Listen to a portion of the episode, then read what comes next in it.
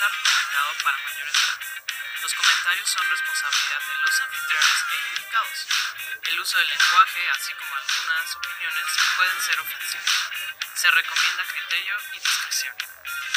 Bienvenidos, salud y bienvenidos a la segunda parte de esta conversación que estamos teniendo con mi estimado Mai.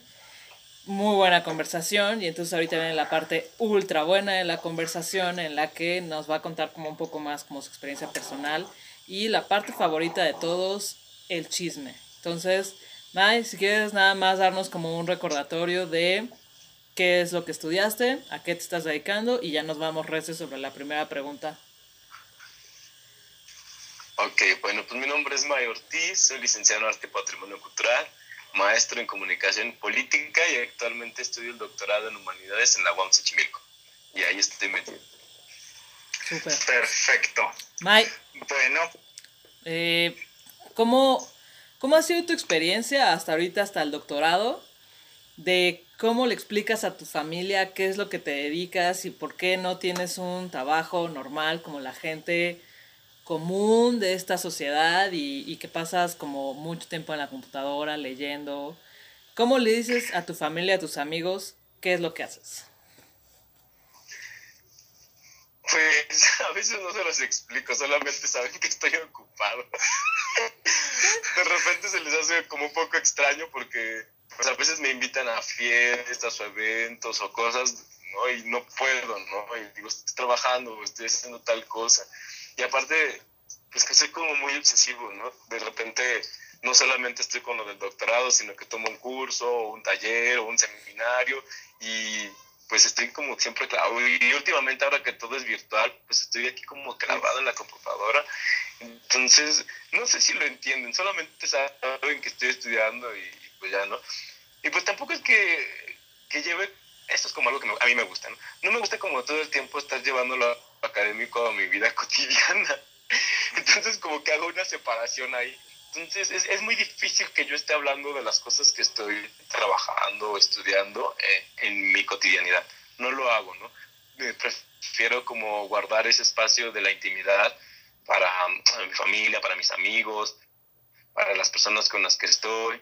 Digo, a veces si sale y si mi, ami- mi amigo, mi amiga, la persona con la que estoy hablando, pues se dedica a lo académico, pues sale, ¿no? Y, pero sale como de una manera muy natural, más chismosa, como dirían ustedes, pero no tanto, así, no, creo, creo que no tampoco es como necesario, ¿no? Creo que eso es como la parte de mi vida académica y que, bueno, pues ahí está, es algo que forma parte más de mi vida y tampoco me, me late ni me encanta la idea de hacerlo como el centro, ¿no? Porque de repente como que todo el tiempo está uno como muy clavado en lo que uno está estudiando o uno está analizando y, y pues no, no sé, no me gusta esa idea de que lo académico invada el tiempo tu, tu vida personal. ok, muy bien. Y bueno, ahora sí que pues este es un podcast académico, entonces ni modo, este, habremos de hacer la siguiente pregunta. Pero, digo, de hecho, esto que dices me, recuerda mucho lo que dijiste en, en, el- en la parte 1 de, de este podcast, que mencionabas que tienes esa doble personalidad, ¿no? Esta separación de una cosa con la otra, ¿no? Que, que está muy bueno, ¿no? Entonces, porque algunas personas que estamos ahí locos y, pues, no sé, ahí medio que somos más así pegados una cosa con la otra. Pero bueno, en este caso, la pregunta es, eh, ¿qué cosas te inspiran a ti a, a llevar estos proyectos de investigación? Pues tengo como un trauma, no, no es un trauma, pero sí tengo como una obsesión respecto a que siento que, eh, que las cosas pueden ser mejor de lo que lo hacemos, ¿no? A, a nuestra cotidianidad. No sé, yo, yo pienso que, que la academia, al menos desde mi perspectiva, tendría que aportar algo a la sociedad ¿no? y a los procesos que se están viviendo. De hecho, la lógica del por qué entra en la línea de estudios culturales y crítica postcolonial tiene que ver como con una idea que tiene Stuart Hall, perdón, ya regresé a lo académico, pero que tiene que ver con Stuart Hall de ser como muy militante, ¿no? Eh, hay una militancia como muy específica, ¿no? Que se procura en los estudios culturales, no es esta idea de la objetividad de la investigación, sino que hay una idea donde tú te posicionas y tú te enuncias desde un cierto espacio político, social, cultural, económico, ¿no? Donde eh, estás tratando de hacer una cierta incidencia, ¿no? No necesariamente como la incidencia que está vinculada a la gestión cultural, que fue lo que donde yo me formé, sino una incidencia pues desde tu desde tu planteamiento académico, ¿no? Por ejemplo, hay otro teórico del poscolonialismo que se llama Homi Baba que dice que uno debe de tener como compromiso con la teoría. Yo no sé si realmente tenga compromiso con pero sí me parece que tengo como ese interés todo el tiempo de, querer hacer como una apuesta a cambiar lo que yo veo que no me encanta de, de, este país, de este mundo, o de lo que no me gusta que está sucediendo en ciertos lugares. Entonces, esa es como mi inspiración, ¿no? Y, y, no podría como negarla. Siempre he sido como muy metiche en esos procesos políticos, ¿no? Y yo trato de, de estar de ahí a partir de mi, desde mi trinchera, que es la, el tema de lo cultural. Y es, y es ahí donde, me, donde me posiciono y donde me encanta, me fascina estar y donde siempre estoy tratando de hacer algo, ya sea en lo académico o desde la parte de, de los proyectos culturales que, que es desde donde me formé, ¿no? Entonces, eso es lo que me inspira, tratar de, de, de, generar un beneficio de alguna manera, ya sea pensando, pero también interviniendo, que eso también creo que es como mi disrupción con los académicos, ¿no? Porque muchos se quedan como académicos de escritorio y no es mi caso. Yo no estoy como resistiendo todo el tiempo a hacer a, a, trabajar la investigación desde el escritorio. No me gusta y, y, voy a hacerlo así hasta que me muera. Muy bien, bien ahí, lo aplaudo un chingo. You go, friend. Muy bien, lo, lo celebro mucho. Yo también estoy en la misma idea. Creo que siempre he combatido con la idea de haces una tesis que te cuesta un chingo, casi casi sudor y lágrimas y sangre en algunos casos.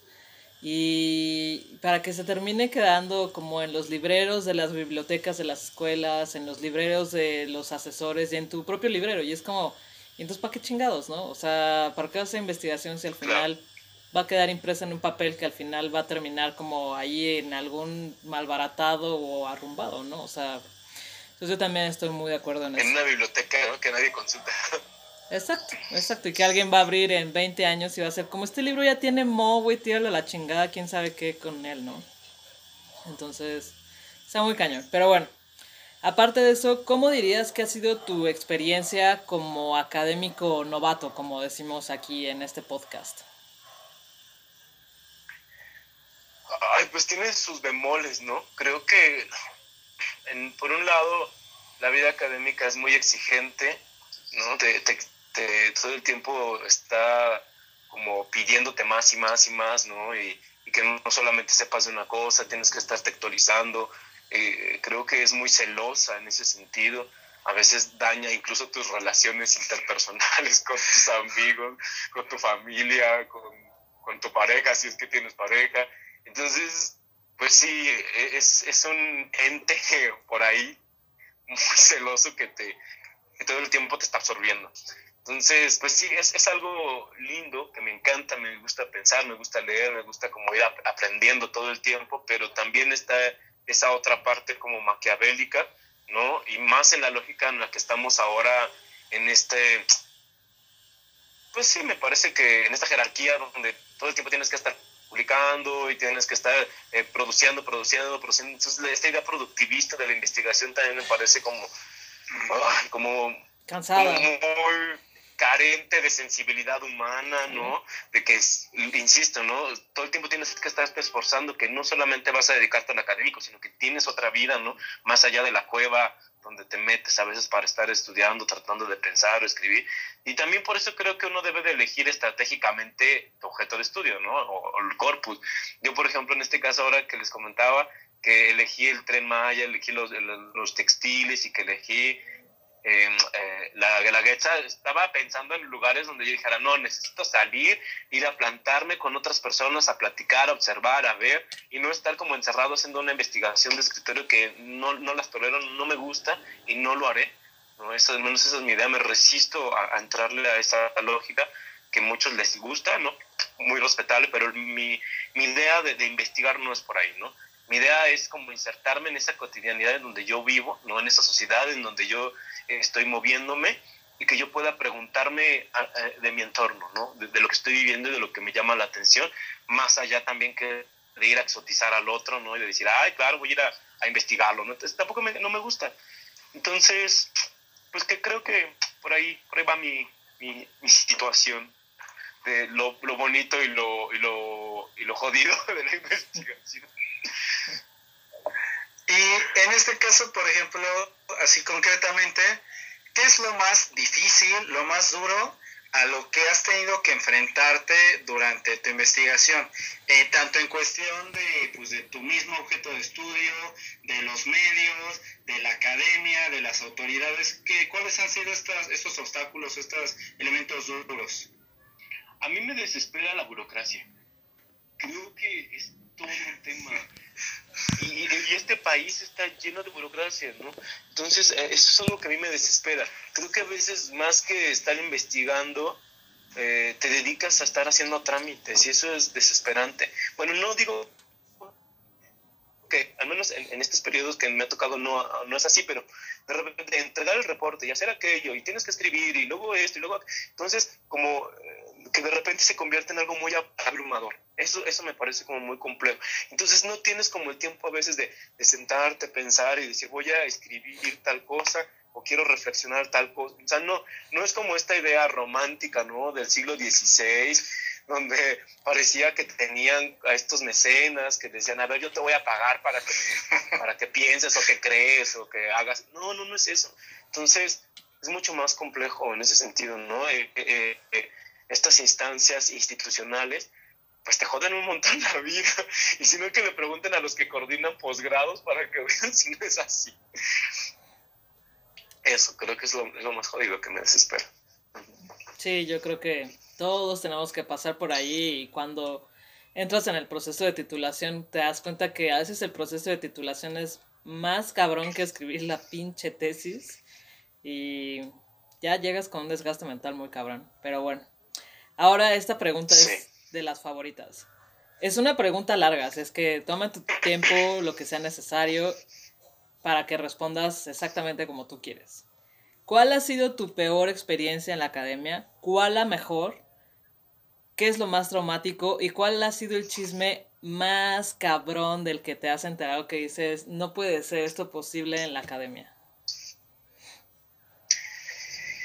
Ha sido eh, personal encontrar amigos y amigas dentro de estos procesos, ¿no? Creo que estas relaciones que vas eh, mm, pudiendo, ¿no? Como desarrollar con tantas personas que vas conociendo, eso es algo que valoro muchísimo.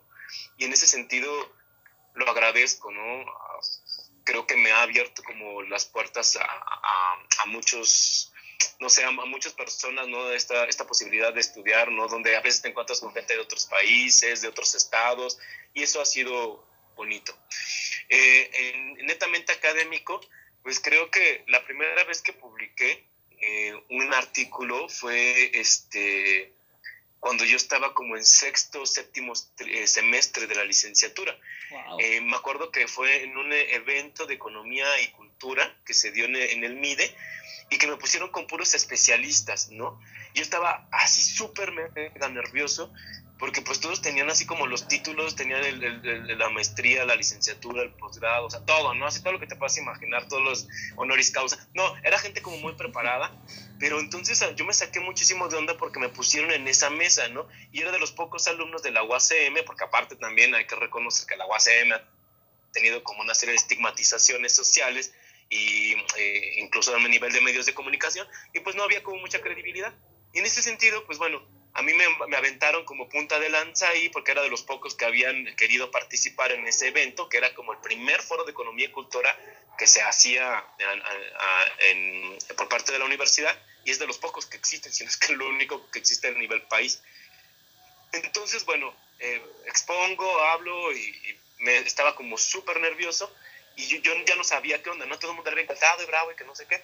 Pero posteriormente, pues viene todo este proceso de que se iba a, a generar una publicación y que al final yo quedo como uno de los, que, de los textos, ¿no? Que, que se podían este, eh, publicar y, y, pues da la, la, casualidad, bueno, no sé, creo que tiene que ver más con el trabajo, no la casualidad, pero afortunadamente eligen mi texto y se publica, ¿no? Entonces me, me, pongo a revisar quiénes habían publicado en el libro, porque tardó también bastante tiempo, y pues eran puras personas con especialización, ¿no? Con doctorado y tal, Entonces yo me sentí como muy este, agradecido pues por formar parte de eso, ¿no? Entonces creo que es una de las cosas más gratificantes, porque de entrada pues ya era una persona, yo tenía ya mis añitos, no tenía 21 eh, ni 22, ya llevaba como algún tiempo, ¿no? Ya tenía como 26, 27 años, pero incluso tenía como mucha duda, ¿no? y si yo podía lograr generar una publicación. Entonces, cuando en, el 2011, 2012 se me informa que, eh, que lo logré, pues así como que, ah, no inventes, puedo escribir artículos, ¿no? Puedo investigar, puedo proponer algo. Entonces, eso fue muy gratificante y te da como cierta seguridad respecto a tu propio trabajo y a tu propia persona, ¿no? De realmente... Eh, creértela de que sí puedes eh, estar inserto en esto, ¿no? Insisto, creo que esta idea mitificadora de los investigadores que están como por allá, pues sí, es como muy difícil para que uno crea que de verdad puede ser investigador. Entonces, en nuestra formación en la primaria, en la secundaria, nunca te dicen que puedes ser investigador, o sea, esa palabra ni siquiera existe, al menos no en mi contexto. Y más viniendo, bueno, yo estudié en, en Iztapalapa casi toda una gran parte de la información, y pues esa idea de que tú vas a ser investigador, no está ahí, ¿no? O sea, no existe. Entonces, creo que, que estas posibilidades que te dan estos, eh, pues ciertas cosas que vas obteniendo, pues sí te, te, genera como otra lógica y otra visión, ¿no? Entonces, eso creo que ha sido como una de las experiencias más gratificantes. La amistad que uno desarrolla con las personas que vas conociendo en ese proceso, incluso con, a veces con tus tutoras o tutores, porque yo sé también de algunos que se pelean con ellos. En mi caso no fue así, yo tuve como mucha suerte y, la otra parte, pues, es esta, esta seguridad que te va dando lo académico, ¿no? De, de creerte que sí puedes hacer como propuestas. Las cosas negativas, eh, híjole, ay, qué fuerte. Creo que eh, lo, lo negativo, igual, ¿no? Que a lo mejor de repente hay mucha como competencia.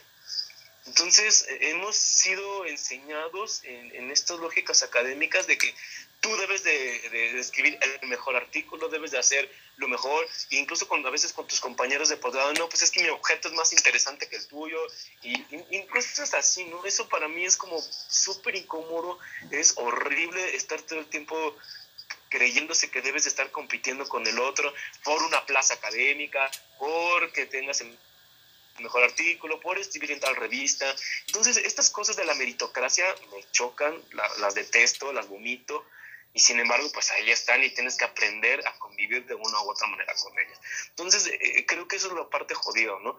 Porque incluso si pudiste haber tenido una muy buena amistad con alguien, esta idea de estar compitiendo, pues es como frustrante. Y, bueno, ya en cuanto específicamente a, a nivel personal, creo que, que una vez, ay, híjole, me van a tener que perdonar una cierta instancia donde yo participé en la licenciatura, donde concursé para mi tesis, este, pues tuve un problema con esta institución, ¿no? Lo digo porque sí fue algo académico, una institución que, que hoy corresponde a la, a la Ciudad de México. Tuve un problema así épico porque yo estaba haciendo una propuesta, estaba pensando sobre la diversidad sexual y el cristianismo. Entonces elegí una obra de un artista, un colectivo de artistas, este, que tenía como su referencia en los años 80. Entonces, para mí era muy importante, ¿no? Lo, que representaba esta obra pictórica y, que pudiera ser parte de, la, pues de la portada de, lo que iba a ser una publicación, ¿no? Después me entrevisto con una persona con la que pues, creo que ya se hicieron las paces, porque la vi en otro momento, ¿no? ahí mismo, no voy a decir su nombre por respeto, ¿no? Porque creo que ya, ya terminamos con nuestro pleito.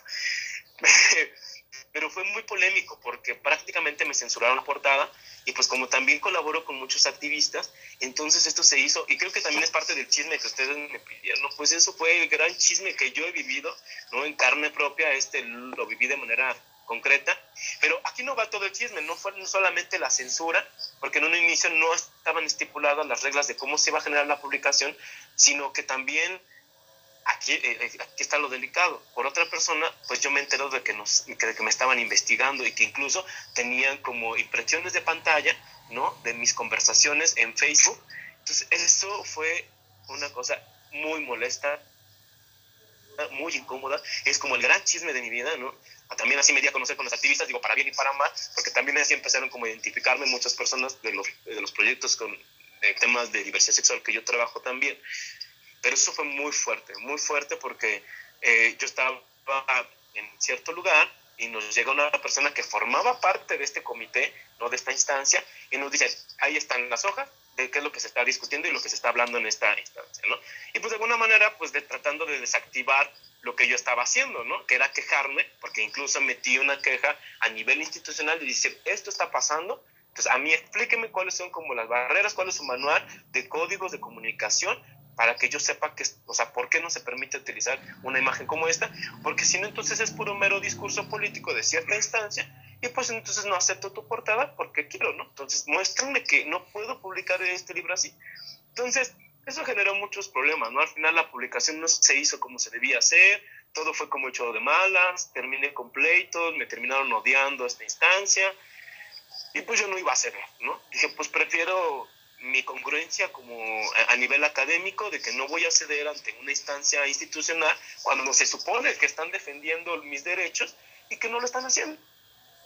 Entonces, pues si no quieren poner sus logos, si no quieren que nos vayamos por ahí, pues así me voy. Eh, de hecho, me tuve una entrevista con la, la, persona que estaba encargada en ese momento, ¿no? Estaba todo el consejo de, de, de esta instancia. Pues dices, bueno, pues ¿para qué hacen concursos, no? Pues sí, tuve, o sea, fue una polémica muy fuerte, ¿no? Que se llevó a redes, incluso hubo incluso ciertos sitios en internet que publicaron lo que estaba sucediendo. Y bueno, creo que es el chisme y las cosas negativas que te pueden pasar. Después, pues bueno, ya como que se, se fueron este, limando asperezas. Actualmente, pues ya llevo como una buena relación con esta instancia porque aparte cambió de dirección, ¿no? En el actual gobierno. Y pues ya, ¿no? Tuve que seguir aprendiendo a trabajar y tuvieron que seguir aprendiendo a vivir con mi sombra.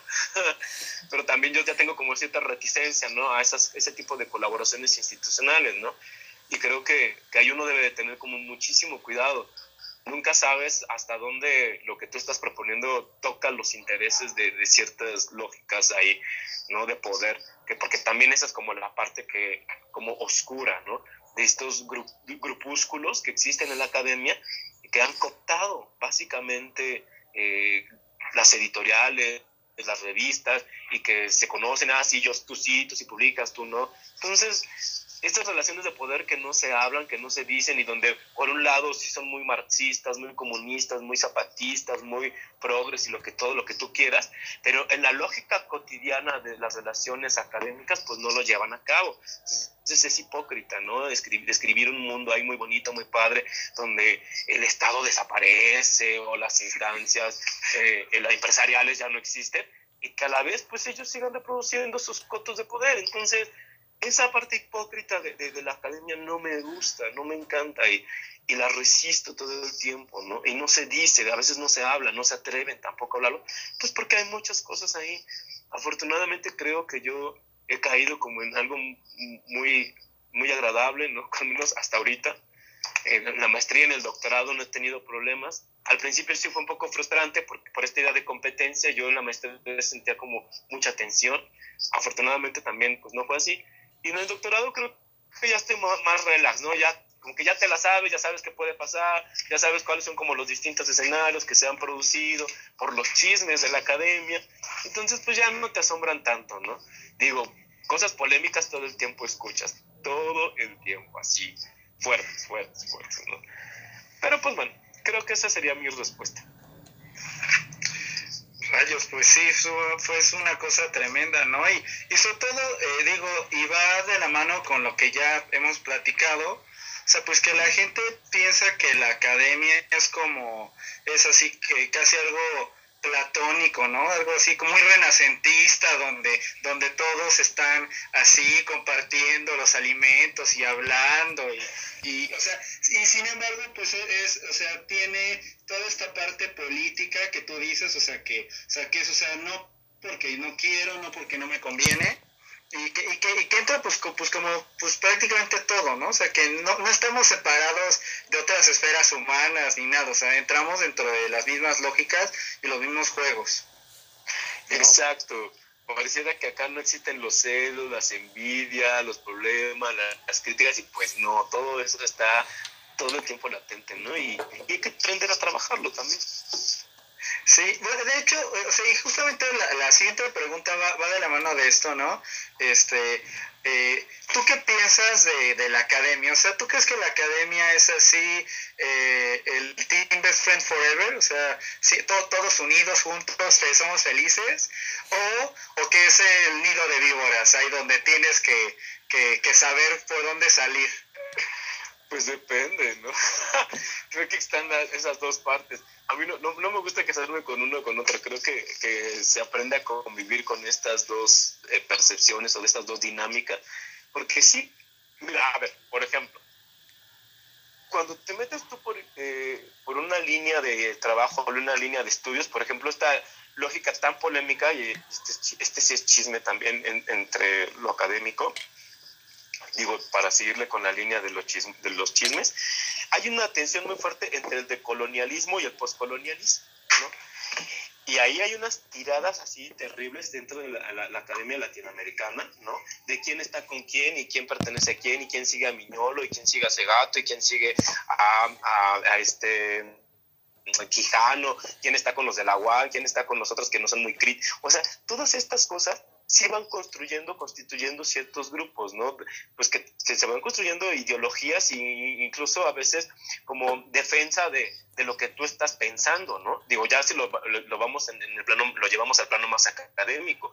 Entonces, a veces cuando la gente escucha los estudios sobre el colonialismo, el decolonialismo, poscolonialismo, ahí están como los progres que están pensando cosas así bien interesantes, de, y pues no, o sea, la, la cosa es que hay muchas tensiones, no solamente teóricas, ¿no? incluso también de intereses de quién publica dónde y, cómo lo hace y con quién lo hace y si lo hizo con el amigo la amiga. Y, pues eso también es inevitable, ¿no? Si tú tienes como cierta afinidad con un grupo que está pensando ciertas cosas que tú también estás tratando de reflexionar, pues te vas a ir más para allá, ¿no? Puedes o no ser aceptado, puedes o no entrarle como en esa dinámica, pero eso pues también ya depende de otras cosas. Y a la vez también existen como estas cuestiones de, afinidad, ya sea por una cuestión ideológica, por una cuestión eh, afectiva, y que creo que también eso no se trata, ¿no? La dimensión afectiva de lo académico, y digo, ya hay como esta mujer Ahmed, que trabaja ya con esta cuestión de la afectividad, que pareciera que no tenía por qué incidir en la objetividad de lo científico, de lo académico, pues eso no es cierto, ya nos dimos que no, no, no es así. O sea, hay muchos otros problemas y situaciones y cosas que a nivel afectivo pues, afectan ¿no? O sea, por ejemplo, hay, uno, hay un grupo de antropólogos, ¿no? Muy, muy, muy, muy, muy famosos, que dicen que la inteligente es ella y no él, ¿no? Y que la que piense, que la que escribe, la que tiene como la potencia, ¿no? Para, para escribir es ella. Entonces, todas estas cosas sí, sí, sí influyen y creo que, que no debemos de, de idealizar, yo insisto, o sea, ya destruyamos la desmitificación, porque ni creo que sea un nido de víboras, porque también hay mucha amistad, mucha afectividad, muchas relaciones fuertes que se van creando, ¿no? Pero también está como toda la jodidez de, de, las competencias, de no me gusta lo que estás escribiendo, no me gusta lo que estás diciendo y no me gustas tú en general, ¿no? Y te odio con odio jarocho y te voy a destruir en todas las instancias e instituciones que pueda. Ah, pero es real, desafortunadamente es real creo que los dos, los dos extremos pueden llegar a, estar ahí conviviendo. Sí, es, es, es, complejo, tal cual creo que aquí aplica el es complejo, ¿no? No es, no es nada simple, pero bueno. ¿Te arrepientes de haber elegido el camino de la academia? Uh, no, no, no, no, no estaría. Mi personalidad está muy vinculada a que si no me siento a gusto con algo, yo me voy. incluso en mis relaciones interpersonales. Entonces, cuando no me siento a gusto en un lugar, yo me marcho, ¿no? Así me cuesta lo que me cueste y si tengo que sacrificar algo, lo hago. Entonces, si no, me, si no tuviera como este, este placer, hasta cierto, o displacer, también a veces, estar aquí no lo no estaría, no, no, no, no, me, no me hubiera propuesto seguir estando. Y no lo hago por algo que comentábamos en la, en la anterior sesión, porque me, como por la beca, ¿no? Lo hago porque de verdad me interesa, o sea, me, me encanta aprender, me encanta estudiar, me encanta leer, soy muy curioso, entonces lo académico me ayuda como a satisfacer esta parte que, que es muy personal, ¿no? Que, es sobre mis intereses en, en, ir como tratando de desentramar este mundo en el que vivo, ¿no? A, la medida de mis posibilidades. Entonces, no, no me arrepiento. Todavía no. Hasta ahorita no. Y bueno, tú, tú nos has platicado pues que, que, andas en varias cosas, ¿no? Y que pues este trabajas en proyectos y demás. Entonces, este, bueno, la siguiente pregunta era si te imaginas haciendo algo aparte, digo, o sea, algo que no sea lo académico, pero bueno, tú te dedicas esto, pero aparte de, o sea, digamos, si, si quitáramos esta parte académica de tu vida, ¿lo llenarías con alguna otra actividad? ¿Con alguna otra cosa? Pues fíjate que no me siento frustrado porque lo hago en realidad, ¿eh? O sea, a mí, por ejemplo, una de las cosas que más me gusta es cocinar. Y, y, cocino, o sea, cada vez que puedo cocinar. Y también me gusta, me gusta mucho hacer toda esta cosa de como de manualidades, cosas como muy vinculadas a lo artesanal, a las artes populares. Entonces, y lo hago también, o sea, me doy mis tiempos, o sea, no, lo sigo, y de hecho, pues a veces este, incluso he trabajado en esas cosas, ¿no?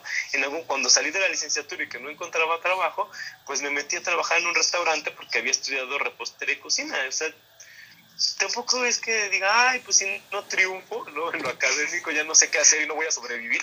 Pues no, no, no, no tengo esa idea. O sea, hay muchas cosas que sé hacer y que también me encantaría porque creo que llega un punto también en que incluso la, la vida, ¿no? Dice, a ver, ya la gente cuando ya dice, ya no quiero estar en lo académico, pues no quiero hacer otra cosa. Y no he tenido ese problema porque siempre he estado como en esos dos escenarios que me gustan, ¿no? Para mí es como estratégico y por eso lo hice cuando estudié eh, esta cosa de, de, la repostería y la cocina, y decía, bueno, pues si no encuentro, si no puedo estudiar o si no puedo hacer una licenciatura, pues al menos ya sé de dónde sobrevivir y me encanta hacerlo. Entonces, también si tuviera, por ejemplo, algo de banquetes o, o de bocadillos, así, no tendría problema, ¿eh? O sea, entonces, no es que me dé igual, porque me, me encanta hacer lo que hago, pero tengo esa posibilidad de, de, de, deslizarme a estos distintos escenarios, ¿no? He dado clases de cocina también para niños y para niñas, entonces, pues no tengo conflicto, la verdad. Al contrario, me, creo que me siento a gusto y creo que tengo ese privilegio, creo que es un privilegio de poder eh, eh, desplazarme todo el tiempo en, estas, en estos distintos escenarios que parecieran no tener nada en común, pero para mí es como muy natural ir de un lado a otro, ¿no? Por ejemplo, he estado con niñas en el DIF, ¿no? Dándoles clases de cómo hacer galletas y con niños a, a enseñándoles a hacer sushi. Entonces, pues sí, también puedo hacer eso y me siento capaz y, y creo que lo, no lo hago mal. Entonces, pues no, sí creo que sí podría imaginarme haciendo otras cosas aparte de lo académico. Qué chingón, qué chingón. Creo que también todos deberíamos aspirar a eso, o sea, no estar como 100% pegados a la academia, porque si ese es como tu mundo, estás como muy, muy predispuesto a perder el piso y perderte como realmente el contacto con la gente y pues incluso como con, con lo que te rodea, ¿no? Pero bueno, Ahora, imagínate que tienes acceso a todos los recursos, a todos los permisos, a todo. O sea, que, que, que estás como muy, muy cerca de vivir como tu, tu, tu utopía de, de, investigación. ¿Cómo sería ese mundo para poder realizar como el, el, el tipo de proyecto en el que estás trabajando?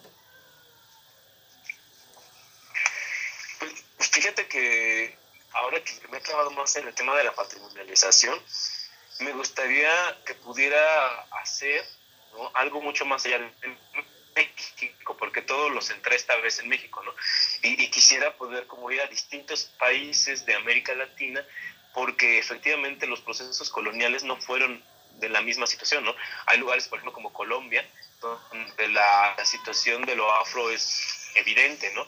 Pero también hay lugares como Argentina o como Uruguay, pues donde las personas que llegaron a esos países pues se echaron a una gran parte de sus pueblos originarios.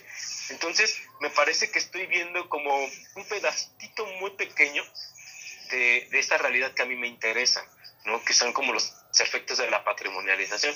Entonces digo, bueno, sí, yo lo leo y, y conozco personas que en América Latina forman parte de una red que se llama La RIDA, de, de, investigadores sobre arqueología y del patrimonio cultural, y que pues por ellos como me voy enterando un poco, ¿no? Pero no es lo mismo leerlo que, que estar en ese lugar y ver qué es lo que está sucediendo, ¿no? Y yo soy muy curioso, insisto, no me caso solamente, digo, no soy kantiano, digo, kantiano en el sentido de que ya ven que Kant, pues nunca salió de su, de su lugar donde estaba y pero él sabía de todo, ¿no? Entonces, era esta potencia que tenía en su imaginación. Y en ese sentido yo no soy kantiano, yo soy muy pragmático y necesito como ver, o sea, estar, experimentar ahí y, vivir como en esos contextos. Entonces, si tuviera todos esos recursos, pues me encantaría viajar por toda América Latina, ¿no? Y ver, ¿no? Cuáles son como esos efectos eh, de, la patrimonialización. O sea, eso sería como mi gran apuesta. Pero bueno, ni la vida ni el tiempo me va a dar eso ya lo tengo. O sea, para conocer tantos países y tantos lugares, no, no lo creo, pero quién sabe, ¿no? Ojalá y en algún punto se presente eh, la posibilidad de a lo mejor a lo mejor no toda América Latina, pero sí a otros países. Me gustaría este como investigar qué es lo que pasa con, este tema del, patrimonio en otros lugares.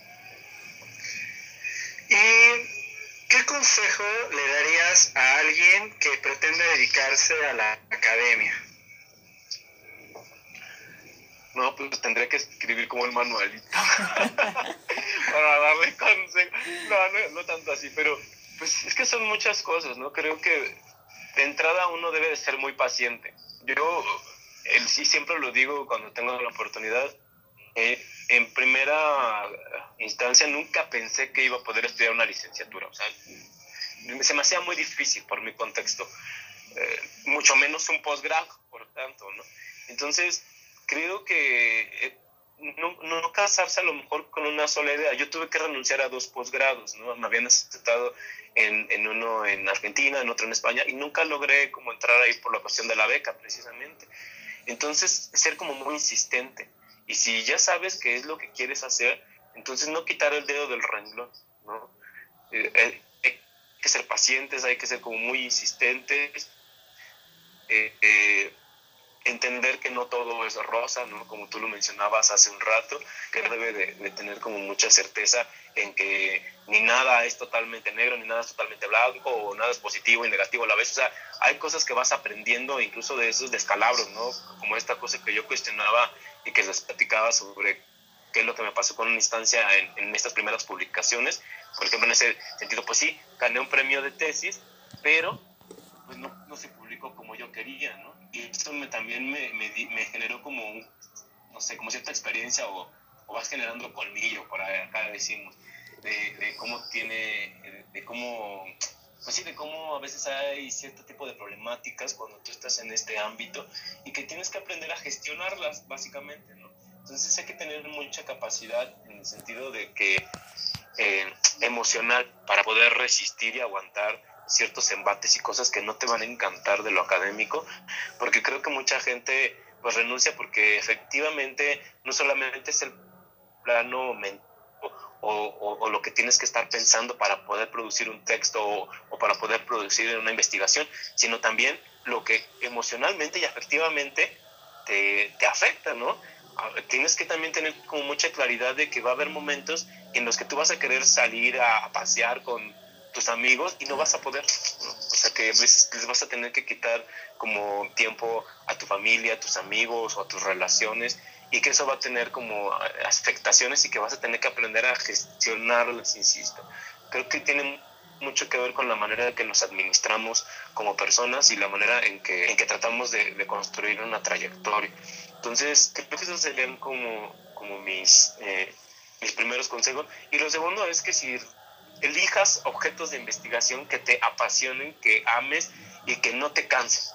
Porque hay gente que elige cosas que, que no están dispuestas a sobrellevar, ¿no? Yo, por ejemplo, en la maestría em, me dediqué a los museos militares, ¿no? Para bien y para mal, porque me di cuenta, pues, que efectivamente este campo de la museología en el ámbito militar no estaba trabajado, ¿no? En este país había como cositas ahí pero no estaba trabajado. Entonces, por un lado, me generó muchos beneficios, pues porque estaba partiendo casi de cero.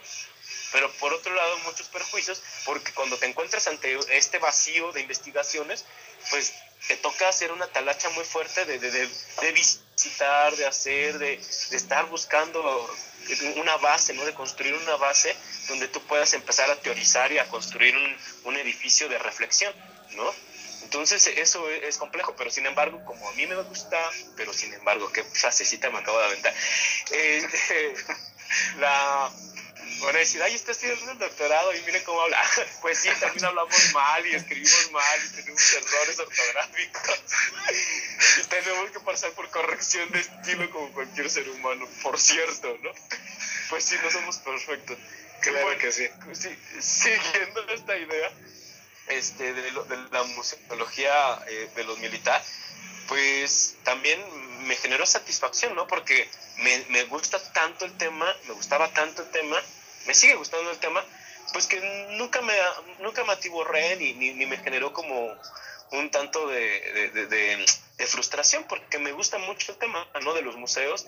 Digo, no, no sabía gran cosa de los militares también eso me obligó, que eso también hay que tomarlo en cuenta para cuando uno se va a dedicar a hacer una investigación o le quiere entrar a la academia, que hay cosas que no sabes y que te tienes que actualizar y que tienes que ponerte al corriente, ¿no? Yo he tenido que tomar diplomados, por ejemplo, de historia sobre América Latina, tuve que tomar que eh, me chutarme varios libros, ¿no? bueno, no varios libros, pero sí varias cosas sobre qué onda con la historia militar en este país, ¿no? Entonces, cuando le quieres entrar a un tema, a veces te das cuenta que no sabes un montón de cosas y que tienes que actualizarte. Esto también tienes que estar dispuesto, ¿no? Y con esa disponibilidad de que, pues vas a, vas a, a chutarte, ¿no? A lo mejor pues todo este tipo de situaciones que no las tenías en tu cronograma de en tu cronograma de tu proyecto, perdón, entonces, pues aguas. Sí, está, está muy complicado. Nunca es como tan sencillo como la mayoría de la gente piensa, ¿no?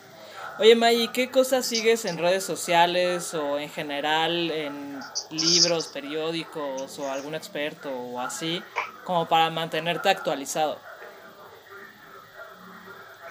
Pues sigo muchos periódicos sí, sean varios periódicos que no son virtuales, casi todos los sigo en virtualidad. No compro periódicos, eso también es algo como interesante. Creo que nuestra generación ya no lo hace o pocos lo hacen. Eh, ya todo lo consultamos a, través de, la, las redes. veo la mañanera, yo sé que a muchos eh, no les encanta el gobierno dando, y hay muchos que lo adoran, en fin, no es mi, pero creo que tienen muchas cosas ¿no? que analizar, pero como también estoy analizando cuestiones del Estado, entonces necesito como estar viendo qué es lo que está pasando, qué es lo que está sucediendo. Algo como, por ejemplo, nada más para eh, decir por qué lo hago también, ustedes no sé si se dieron cuenta de ciertos rituales que, que se están produciendo en, en esta actualidad con, con, López Obrador, ¿no? Incluso desde que toma el poder, ¿no? Cuando empieza todo esto de la inauguración del tren Maya, hay mucha ritualidad. Eh, que se recupera de la ancestralidad y es uno de los temas que a mí me interesa. Entonces, estratégicamente también voy seleccionando qué es lo que sigo. Por ejemplo, sigo la página del Tren Maya, sigo la página de la Galaguetza, sigo la página de ciertos museos, de ciertos, o es que son muchas páginas que creo que sí.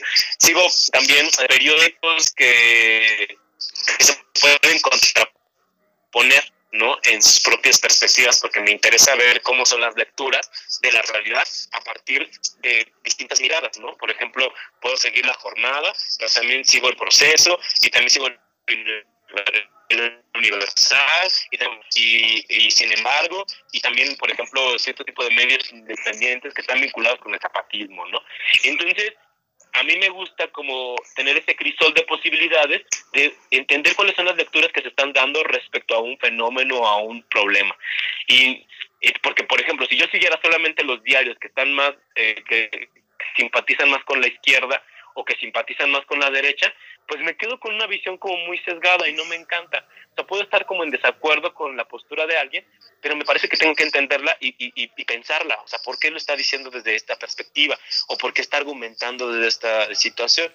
A veces, por ejemplo, digo, lo entiendo, hay gente que es como, como súper este, comprometida, ¿no? Con las luchas de izquierda pero yo creo que no es todo, insisto, tan blanco o negro. Entonces, me gusta como ver también en esta lógica cuando estoy investigando y cuando estoy siguiendo ciertas páginas o cierta información, pues ver esas otras miradas, ¿no? Entonces, he visto, en el caso de lo que estoy eh, trabajando ahora, como los que dicen, ay, sí, el tren Maya es lo máximo y nos va a salvar. Pero también estas otras miradas muy críticas que dicen, no, está la deforestación y, y, la expropiación y bueno, cantidad de cosas, ¿no? Y hay que aprender a, a, gestionar nuevamente, ¿no? Me encanta la palabra gestión porque eso estudié y te ayuda un montón para salvarte de cosas de este tipo, ¿no? Entonces sí, sigo muchos tipos de páginas y, y, y, todas son muy diversas. Eh, muchos de estos diarios que, que, les comento pues son de eso. Y también sigo muchas a muchos tejedores y tejedoras, ¿no? Eso también eh, me encanta, ¿no? He trabajado con este tema de los textiles no solamente por el coleccionismo, sino también para ver cómo, cómo, se están reinventando, ¿no? Esto, esto de los tejedores y las tejedoras es algo muy novedoso, o sea, de repente ahora ya tenemos como figuras que son famosas, como Alberto, un amigo, Alberto López, que de allá, Sotzil, de, de, de Magdalena Saldama, y que de repente se hizo así súper famosísimo, ¿no? Yo lo conocí antes de que tuviera esta fama, ahora ya ni hablo con él casi, pues ahora está atendiendo todas sus cosas y sus negocios, pero fue bien interesante este fenómeno, ¿no? Entonces también sigo como a, ciertas personas, ¿no? Pues para saber cómo, cómo están sucediendo las cosas y, y no casarme, insisto, con una sola visión. Y pues eso, eso también es una recomendación pero bueno, cada quien toma. La, hay, hay, gente, por ejemplo, que es como muy comprometida con sus luchas, con sus procesos, y pues que dicen, no, yo solamente veo cosas de la izquierda o cosas de la derecha cada quien decidirá lo que hace, ¿no? A mí me gusta ver ese crisol. Ok, este, y bueno, y ya digo, para, para ir cerrando, ¿qué hobbies, digamos, no relacionados justamente con ese mundo de la investigación o de, de estos temas, ¿Qué, ¿qué, hobbies son, son los que tú tienes? O sea, ¿qué cosas te gusta hacer? Digo, ya nos hiciste un poquito de la repostería, pero ¿qué cosas te gusta hacer? ¿A qué lugares te gusta ir? Este, esas cosillas.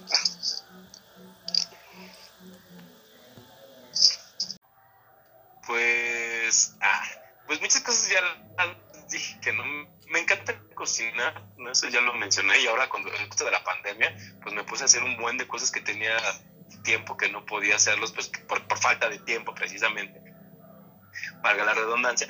Entonces, pues sí, no, me gustaría, me gusta, me gustaría dedicarme un poco más a la cocina, lo hago cuando puedo, eh, me gusta mucho la cocina tradicional. Entonces, hace un tiempo este, compré un metate y he estado también practicando en el metate. Me gusta como entrarle a todas estas, estas lógicas, ¿no? Para, para saber cómo se produce. Digo, yo sé que es como en la ciudad y como un poco imposible tratar de, de, eh, de, hacer como lo que se hace en, muchos pueblos, pero me gusta mucho la comida así, ¿no? Por ejemplo, no como carne, entonces, pues tengo que estarme como inventando y pensando eh, qué cosas puedo preparar que no tengan carne. Entonces, eso también es como una meta, ¿no? En, la que, en la que estoy como muy centrado. La otra, pues sí, efectivamente me gusta coleccionar textiles. Me encanta viajar cada vez que puedo. Ahorita no, porque está todo este tema de la pandemia, pero amo viajar y cada vez que, que, se da la oportunidad lo hago, ¿no? Pues también tiene mucho que ver con todas estas eh, situaciones de, de, mi vida personal en donde pues desde chico mis papás me llevaban de un lado a otro, ¿no? Mi papá era policía, entonces lo cambiaban de un estado a otro, entonces vivimos en muchos municipios, en estados, y eso se quedó ya como parte de mí, ¿no? Sin darme cuenta, cuando en un principio lo odiaba porque tenía que cambiarme de escuela, tenía que hacer tantas cosas, pues ahora ya es como un vicio, ¿no? Y cuando estoy de tanto tiempo como ahora, casi nueve meses sin moverme, diez meses, estoy así como frustrado de que no puedo salir de la ciudad. Entonces eso me, me, desespera mucho. O sea, aunque sea que vaya a Tlaxcala o a, fuera de lo que yo conozco de la ciudad, aunque sea a, otro, a otra alcaldía a ver qué hay, porque también he encontrado cosas increíbles, eso me fascina, ¿no? Y, y colecciono también artesanías, ¿no? Y cositas así. Eh, y, y pues me gusta bordar. De hecho, es una de las cosas que hago con, por mi afán de, de, los, de los textiles. Eh, una amiga Mushe, ¿no? Me enseñó a bordar, ¿no? Por, con modelismo. Entonces, eso también de repente lo hago. O, hacer cosas así como manuales. Me encantan los títeres, ¿no? Que es otra de las pasiones que tengo. Eh, entré a cursos y he hecho proyectos vinculados a títeres. Y, me gusta muchísimo entrarle a, a esta lógica, ¿no? Todavía a veces eh, tengo como un problema con esto de la manipulación, pero pues desde muy chiquito tenía como mucha fascinación por, por los títeres y, y, cada vez que puedo pues también me pongo a, a producir o a hacer alguno, ¿no? Es, sé hacer de varios, también estuve como en escuelas y, y con personas que capacitaban respecto a esos temas y los títeres son como una de las pasiones que tengo. Y aparte, porque creo que es como una forma muy muy accesible, muy viable de cuando que tú quieres tener un contacto con, con, con un problema, con una situación. Por ejemplo, a mí me gusta mucho trabajar con proyectos infantiles y entonces eso me, me da la posibilidad de acercarnos, ¿no? Y también trato de estar aprendiendo como técnicas de distintas artesanías, ¿no? Que hay o, o, o, o cosas así que se producen en este país y que digo, ay, no sé, quiero hacer eh, de Dios, ¿no? O quiero hacer cosas con cartón. Entonces, eso me dedico también cada vez que puedo, voy aprendiendo otro, otras técnicas, ¿no? He aprendido cosas de popotillo, cosas, por ejemplo, como esto de los tejidos, de los bordados, de la cartonería, y me late un montón hacer eso y enseñarlo. Entonces, cuando tengo como tiempecitos extras, a veces sí he postulado para hacer este, proyectos no vinculados a artes, bueno, yo les llamo artes populares, hay una discusión también con eso, pero no me voy a meter ahí. Pero me encanta, me encanta poder enseñar a, a otras personas como estas, estas posibilidades que hay como con los materiales, con los colores. Entonces, pues sí, esos son como mis pasatiempos, ¿no? Dormir. Ahora, antes decía que no me gustaba dormir, pero ahora cada vez que puedo lo hago y lo aprovecho paso mucho tiempo en redes sociales, ¿no? Estoy a veces en, con un ojo al gato y otro al garabato y me gusta, bueno, no, no, paso mucho tiempo en realidad, pero una gran parte de mi tiempo libre pues sí estoy como en las redes sociales, este, me gusta cantar también, ¿no? Ahí ando como metido en esas ondas de la música, vengo de una familia, pues que algunos sí fueron profesionales, otros no, pero que, está, que está como clavada con este tema de la música. Yo no toco ningún instrumento, pero sí me, me late como toda esta cosa de la cantada y que si alguien me encuentra por ahí en el Facebook, ve que estoy ahí haciendo mi, mi desfiguro, pues ya saben por qué, sí me, me, late mucho esto del karaoke, no voy mucho, pero sí lo hago. ¿Y qué otra cosa? Ah, caminar, amo caminar. Así es como una de mis grandes pasiones, es que me he hecho eh, mis caminadas cada vez que puedo, cuando no estaba toda esta la pandemia, me hacía como largos trayectos, ¿no? Incluso a veces desde lugares como de la UNAM y me iba caminando al centro o a otros wow. lugares. Entonces, me fascina caminar y, y, mirar, ¿no? Mirar todo lo que está como en mi entorno. Ver series también, que es como otra de las cosas. El anime, eso es otro como de mis, mis dobles vidas, mis múltiples vidas. Me encanta el anime y, y, y también como trato, antes, antes lo hacía más, me iba a, a esta lugar que se llama la Friki Plaza y, me ponía a buscar como, como videos y cosas así que de temas que me llaman la atención. Y creo que es eso. Hago muchas cosas, ¿no? Soy multitask, siempre les digo. Soy muy curioso. Y creo que eso me, me orilla o me insta a, a, hacer un montón de cosas. Y, y bueno, también, por ejemplo, estas tarjetitas de filigrana que hacen así con papel también las hago. Mi mamá hacía cosas así muchas manualidades, ¿no? Entonces aprendí eh, a ver, ¿no? Viendo muchas cosas que ella hacía, que hacía migajón y macramé y cosas. Entonces a mí me surgió como esa curiosidad, porque yo veía a mi mamá que, que hacía eso, ¿no? A veces, pues porque le llegaba como un dinero extra por parte de esas cosas que vendía, y pues yo les ayudaba, ¿no? De repente. Y, y pues también, también podría dar clases en el centro de manualidades. Y seguramente serían no, unas wey. clases populares. Imagínate. Pues creo que es. no, pues un hombre de muchos, muchos talentos, damas y caballeros. A ver si, este, pues aquí lo pueden ver, ¿no? Entonces, pues, pues no, muy, muy, muy bien. Sí, yo creo que si a alguien le interesa contactarte con todo el currículum que nos acabas de desplegar, deberían. Deberían porque creo que tienes experiencia de sobra.